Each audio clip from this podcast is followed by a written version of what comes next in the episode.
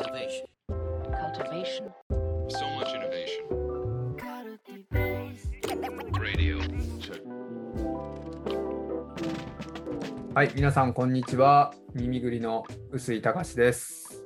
えーファシリテーションラジオ、今日も始めていきたいと思います。えーこの番組はですね、えー組織ファシリテーションというコンセプトで、あのーその組織をこう、組織の創造性をこうファシリテーションしていく術とは何なのかということをいろいろおしゃべりするラジオです。えー今日はですね、ゲストにえーお越しいただいております。えーとゲストは、えー大阪成蹊大短期大学、えー幼児教育学科講師の、えー北野亮先生です。北野さんよろしくお願いします。はい、よろしくお願いします。北野と申します。皆さん、こんにちは。よろしくお願いします。お願いします。えー北野さんとはですね、えっ、と、8月ですね、8月13日の、カルティベースラボの、イベントで、えー北野さんに登壇いただいて、他者、組織の他者といかに出会うか、批評から想像を生むファシリテーションの術というタイトルで、えっ、と、プレゼンテーションとディスカッションをさせていただきました。もともと、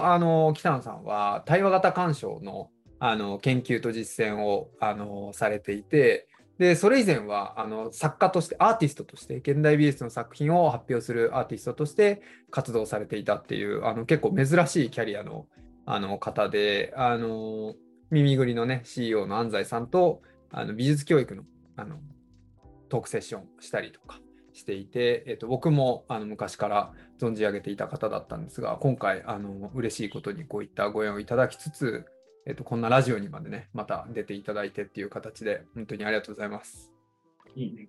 はい。で、あの、その時に、こう、なんていうんですかね、えっと、他者の術っていうのは何なのかみたいな話をしていただいていたんですが、まあ、この時にそのアーティストのあの作品を作るプロセスをちょっと紐解きながら、えっと、藤本幸雄さんというアーティストが、えっと、レコードの薄いビニールの皮みたいなものを剥いで、それ自体をこう作品として提示するっていうようなあの作品から、まあ、こう藤本さんの術っていうのはこう何か物事の覆いを剥がすっていう、そういうディスカバーっていうのがこの人の術なんじゃないかっていうようなところであの話をしていただきつつ、あのまあ、そういった人の術っていうものをあのいろいろ紐解いていくことで、その人の創造性っていうのをこうファシリテートしていくきっかけになっていくんじゃないかっていうようなことを、このあのカルティベースラボの中では話をしていただいていたかなと思ってます。はい。で、はいえっと、その後ですね、あのディスカッションで、その術っていうのは、その人の術、何かこう、物事をなす術っていうのは、その人の癖っていうのとななどう違うのかみたいな話をしていたりとか、あの日常業務の中で、その組織の中にいる人の癖に気づくためには、癖が術になりうるな、これはっていう、まあ、癖の上位概念としてね、なんか、ついやっちゃうことっていうのが、こう、戦略的に使いこなせるようになっていくと、術みたいな話をしていて、そこに気づくためのポイントは何だろうみたいな話をあのディスカッションの中でしていたんですが、まあ、ちょっと本当にね、短い時間しかできなかったっていうのもあって、今回ちょっと北野さんにラジオにお越しいただいて、続きを話しましょうっていう感じで、は、い来ていただいているかなと思います。で、えーっと、そんな中でですね、実はあの、このラジオに向けてということでいいんですかね、あのノートの記事を北野さんが書いてくださってて、はい、おそらくこのページの概要欄とかにリンクが貼られるのではないかと思うんですが、まさにタイトルが「すべと癖」っていうタイトルで記事を書いていただいて、ちょっと今日そのあたりの話をしていければなと思うんですけど、はい、はい、あよろしくお願いします。よろしくお願いします。はい。あれですね、ラジオはラジオで、またこの間の取り方が難しいですね。そうですね音声、はいはい、音声だけでこれ展開されてるんだなというふうに考えながら喋ると、なんかコミュニケーションの仕方が変わっていくのが面白いなと思いながら聞いてました。えっと、あの、臼井さんの方からいろいろ、えっと、イントロダクションしていただきましたけども、多分、あの、本、えっと、元のイベントを見ずにラジオをまず今聞いてる人は、かなりこうぶっ飛んだ話がどんどん出てきたので なんかすげえよくわかんねえなっていうことになってるかもしれないですけれどもまああのもともと僕作品作っててかつその美術教育っていう、えー、とアートの教育にも携わってたっていうような話から、まあ、あのディスカバーの話がありましたけれども要はそのアートって自己表現だというふうに思われがちなんだけれども、まあ、それだけじゃなくて身の回りのこう異物であったりとかちょっと違和感を感じるものであったりとかそういうような自分以外の他者みたいなものを発見することからあの創造性を生み出すこともできるんじゃないかっていうようなことを、まあ、最初お話ししたんですね。うん、でまあなんかその他者と創造性をつなげていくっていうのがいわゆるその美術とかアート教育だけじゃなくて、まあ、ファシリテーションとか、えっと、人材開発とかそういうような組織の中の創造性みたいなこと接続しうるんじゃないかっていうことであの、まあ、今回お話しいただいてたっていうことかなというふうに、えー、思います。で、うん、えっとまあ、さっきその臼井さんがお話ししてくださったじゃあまあその他者を、えー、うまくえ出会いながら創造性を引き出していくっていう時に、えー、すべっていう話が出てきてたんですけれども、いわゆるそのアートっていうと美術って思われがちなんですけど、そうじゃなくて、まあ、物事の見方とか考え方とか、やり方とか、もうそういうようなもっと日常的な、えっ、ー、と、いろんな人がやりうるものも、えー、アートなんだっていうふうにまず考えてたと、このイベントの中では。で、ただそういうようなこのすべっていうアートとか方法論みたいなものを、まあ他者との出会いから発見していきましょうって言ったときに、まあどうやっていけばいいのか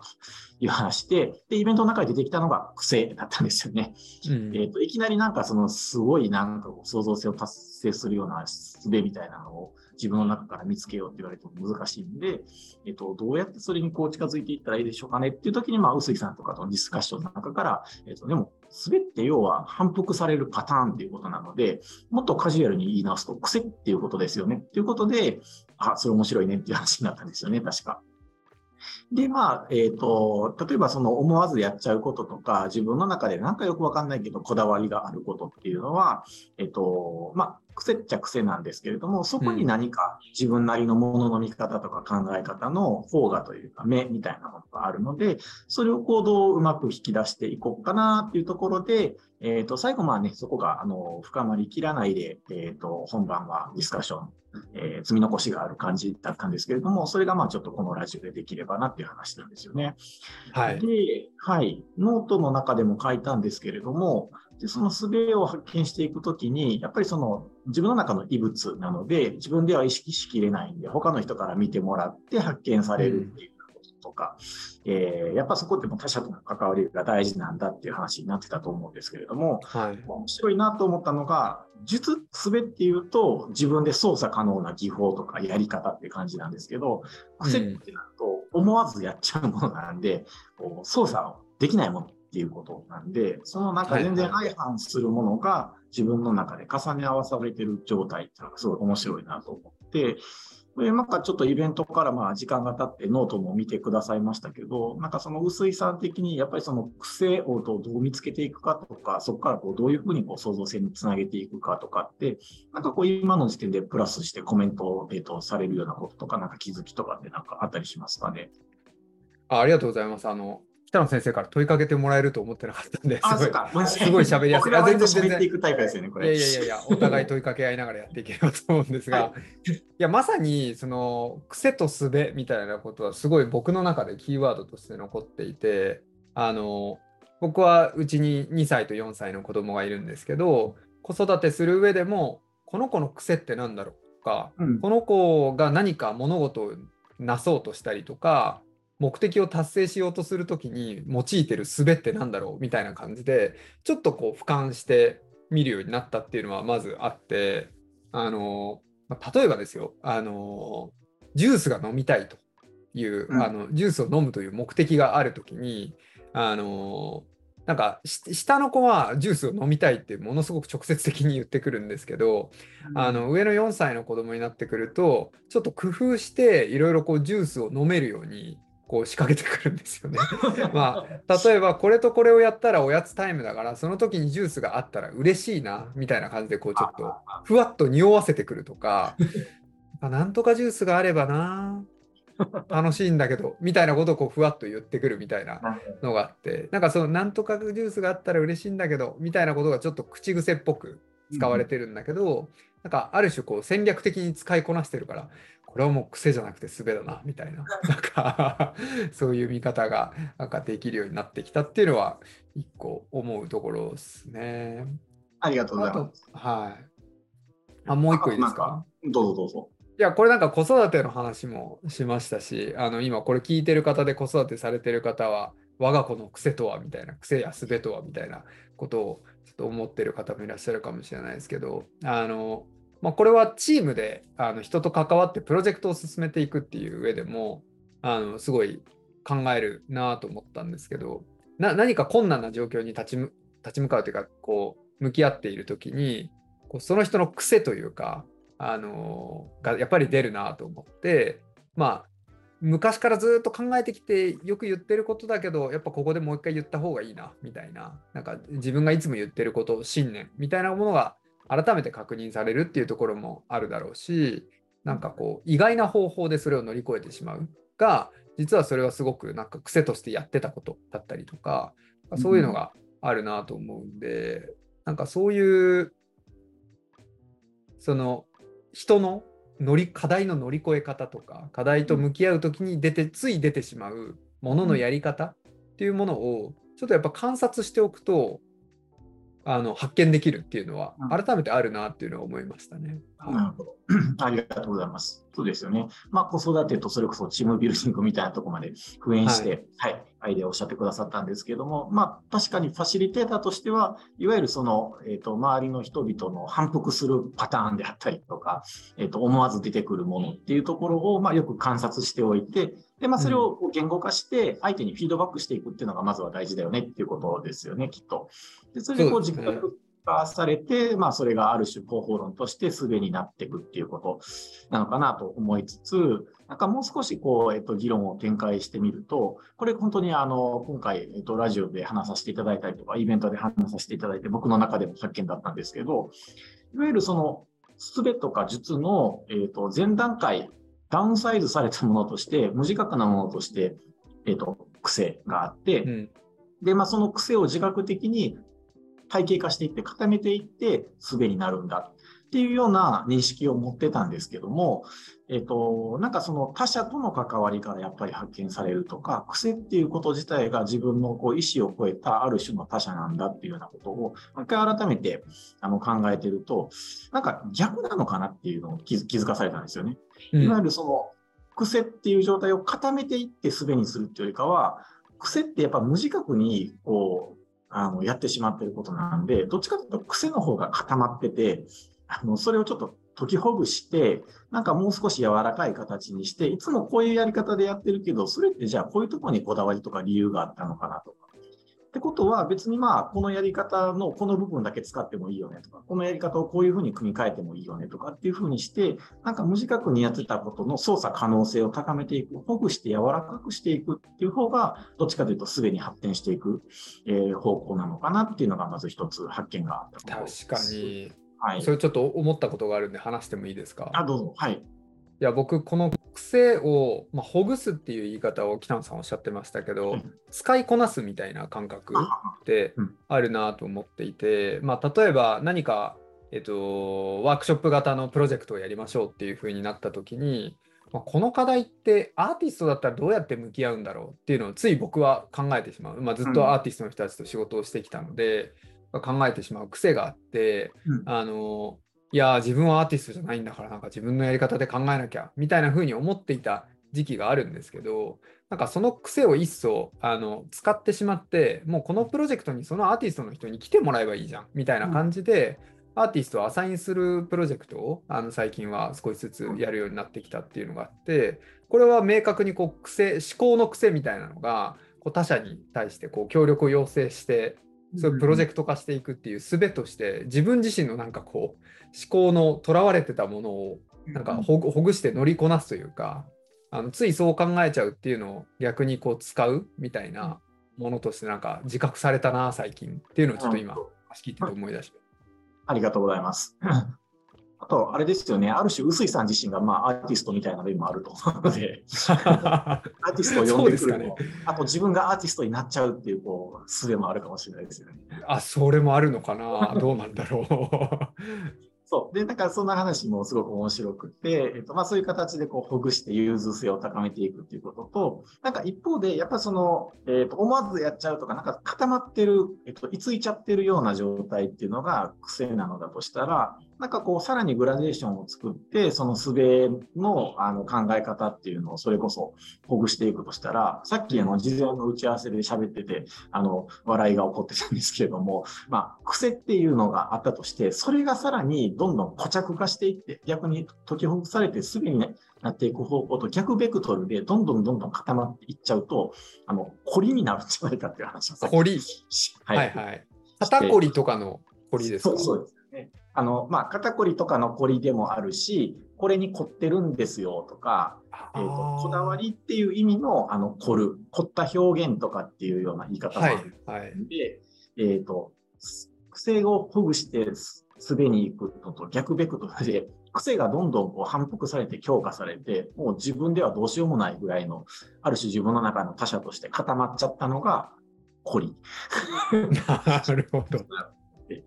で、まあ、あの、そう言っちゃうと、なんか、こりが、こう、あの、マイナス概念になっちゃうんですけども、やっぱそれって自分の中のすごくコアになる、ある種の考え方とか見方とか、あの、はいはい。どうしても外せない足場みたいになりうるものなので、あの、こう言ってることは悪いことじゃないと思うんですよね。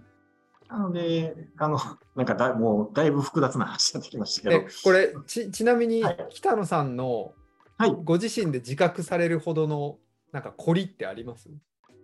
こりですか？あの、まあ、これもちょっとまた拡散的な話になっちゃうかもしれないんですけど、僕、割と、あの、それこそ身体的に凝るんですよ。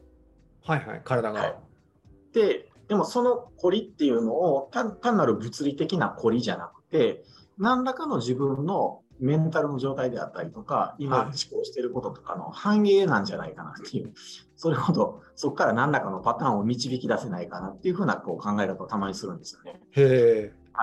例えば、あの、この間、あの、臼井さんも登壇されてた夏にものすごく大きな対話型鑑賞シンポジウムがあって、僕はなんかあの3回ぐらいモデレーターをしないといけないっていう、こうすごい状況に陥ってたんですけど、それがあの終わった後、僕あの、すっごい肩痛くなったんですよ。はいあ。の、肩こりとかっていうよりも、なんかあの、四十肩とか五十肩みたいな、こう肩が上がんないみたいなこう感じに、はいはい。肩痛くなったんですけど、これなんなんやろうと思ってたら、あの、きっとこう、肩の荷が重かったんやろうなと思って、そうなんでしょう文。字通り。すごくこう重責を背負ってたんだろうなと思って、ままあ今のはこう、まあまあまあ、トンチみたいな例ですけど、はいある種なんかそういう、そういうレベルの凝りみたいなこともきっと何らかの自分の中の思考のパターンとか考えてることと結びついてるっていうふうにして解釈して、ほぐしていくと、あの、きっと何かが出てくると思うんですよね。ああ、そうですね。確かに。なんか、僕の場合は、ほにゃららせればみたい、せねばみたいな思い込み。がすごい強くなって、凝りになってしまって、うなんかこう、変に肩に力入っちゃったりとか、そういうのはあるかなっていう気はしましたね。うんうんうんうんそう。だから、だ多分人は誰しもどこかが凝ってると思うんですよね。そうですね。で、まあ、さっきそのファシリテーションの話でいくと、まあ、あの、ファシリテーターで要は生態師みたいなもんで、どこが凝ってるかなっていうのをこう観察して、この人の凝り固まってるとこはどこなんだろうっていうのを、まあ、なんか観察して、まあ、フィードバックして、で、インタラクションしながら、ど、そこはなんでそういう凝り方してるのかなっていうのをうん発見して、で、それをまあほぐしていって、癖やすべにつなげていくっていうような、まあ、そういうことなのかなとか思いながらきあの考えてました。確かに。ほにゃららせねばみたいな思い込みっていうのは、なんかその人の思考の癖が生み出している、なんか思い込みでもあるので、ですね。癖の重責がやっぱりなんかこう、凝りになっていくみたいなところがあって、うんであこういう癖があるから良くないんだなじゃなくてその癖をほぐしていって使いこなしてすべにしていこうよっていうのがなんかこう流れとしてはある気はしますね。そうですね。なんかそんな話を聞いてて今パッと思いついたのが、あはの特にその芸術家とか、えっと、すごく、えっと、突出したサイエンティストとかの、えっと、業績を分析するときに、あの、病石学っていうのがあり、あります。い。業績学？はい。病石学ですね。病にはい後って書いて、病石学なんですけれども、病の後の学問。はいはいはい。でまあ、なんか要は精神医学的な観点から、例えばそのアーティストの表現が、そのアーティストが持ってた精神の状態であったりとか、まあまあ、ある種の障害的なものとどういうふうに関わっているだろうかっていうのを、まあ、分析していく学問なんですけれども。なんか、ある意味、例えばその病気っていうレベルで発現しちゃうようなある種の凝りみたいなのを、まあ、例えばアーティストは抱えてて、で、それをまあでもそのまま凝ってしまうんじゃなくて、どうやってこう創造性に転化していこうかっていうふうに、まあやってるのかなって、ある種まあそういうふうにも分析できるかなって思ってます。なるほど。いや、今聞いてらっしゃる方はもしかしたら、いや、そんなに凝りとか癖とか自分そんなないんだけどなって思ってらっしゃる方もいらっしゃるんじゃないかなと思うんですけど、ちょっとまたこの次回の次の番組で、あの、その癖や凝りや術をどう他者が発見していくといいのかみたいな、なんかその辺の話をあのしていけたらなと思っております。ありがとうございます。というところで一旦今日はこの辺ですかね北野先生のあの術と癖と凝りっていうあの3つのキーワードこれの話ができたんで僕は満足です。ちょっとねこの実験的な試論をですね皆さんもぜひ展開していただければありがたいなと思っております。というところで今日は以上です。ありがとうございました。ありがとうございました。